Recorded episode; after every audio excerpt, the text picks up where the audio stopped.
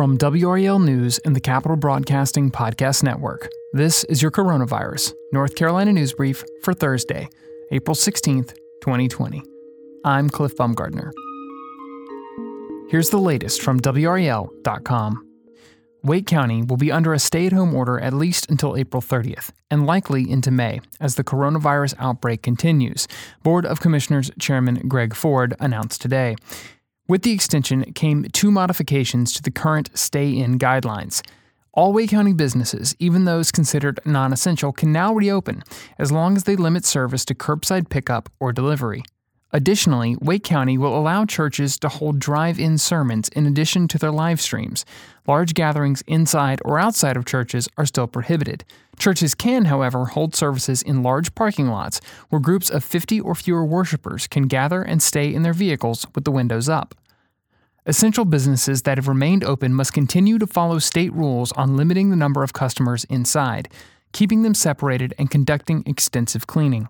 Ford said that although the stay at home order has been extended for the public safety, people isolating themselves appears to be helping to slow the spread of the virus, and that the modifications reflect positive trend data and citizens' successful efforts to slow the rate of infections.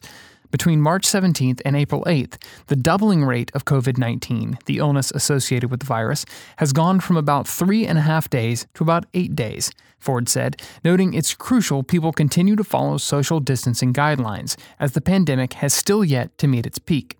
Governor Roy Cooper's statewide stay at home order remains in effect until April 30th. Stay at home orders for Durham and Orange counties, among many others, were already scheduled through April 30th. Wrightsville Beach will reopen, at least partially, in the coming days, according to Mayor Daryl Mills. The mayor posted to Facebook late Wednesday night, saying, quote, We do recognize the potential health benefits of getting outside and engaging in physical activity. That said, look for an announcement soon that will provide for limited access to Wrightsville Beach for some activities. End quote. The type of activities he's speaking about were not specified. On Tuesday, state health officials said North Carolina is not yet at its peak in the pandemic, and Dr. Anthony Fauci spoke for the nation, confirming the U.S. is not yet in the clear. Officials say passenger traffic at Raleigh Durham International Airport has fallen by 96% during the coronavirus pandemic. Airlines have canceled more than 70% of their scheduled flights through June, although officials said summer and fall flight schedules have remained intact. In a statement, RDU President and CEO Michael Landguth said, quote, The impact of the COVID-19 pandemic on passenger traffic has reduced revenue for airports to levels that are unprecedented and unsustainable.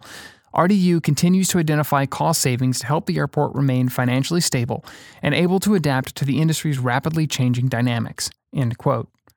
From WRAL TechWire, Novo Nordisk, which operates a huge insulin manufacturing facility in Johnston County, is offering diabetes patients free insulin for 90 days if they have lost health insurance coverage due to unemployment caused by the COVID 19 economic crisis.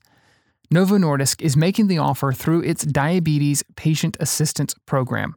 In a statement, the company said, quote, "Through this enhancement, applicants are not required to provide documented proof of income.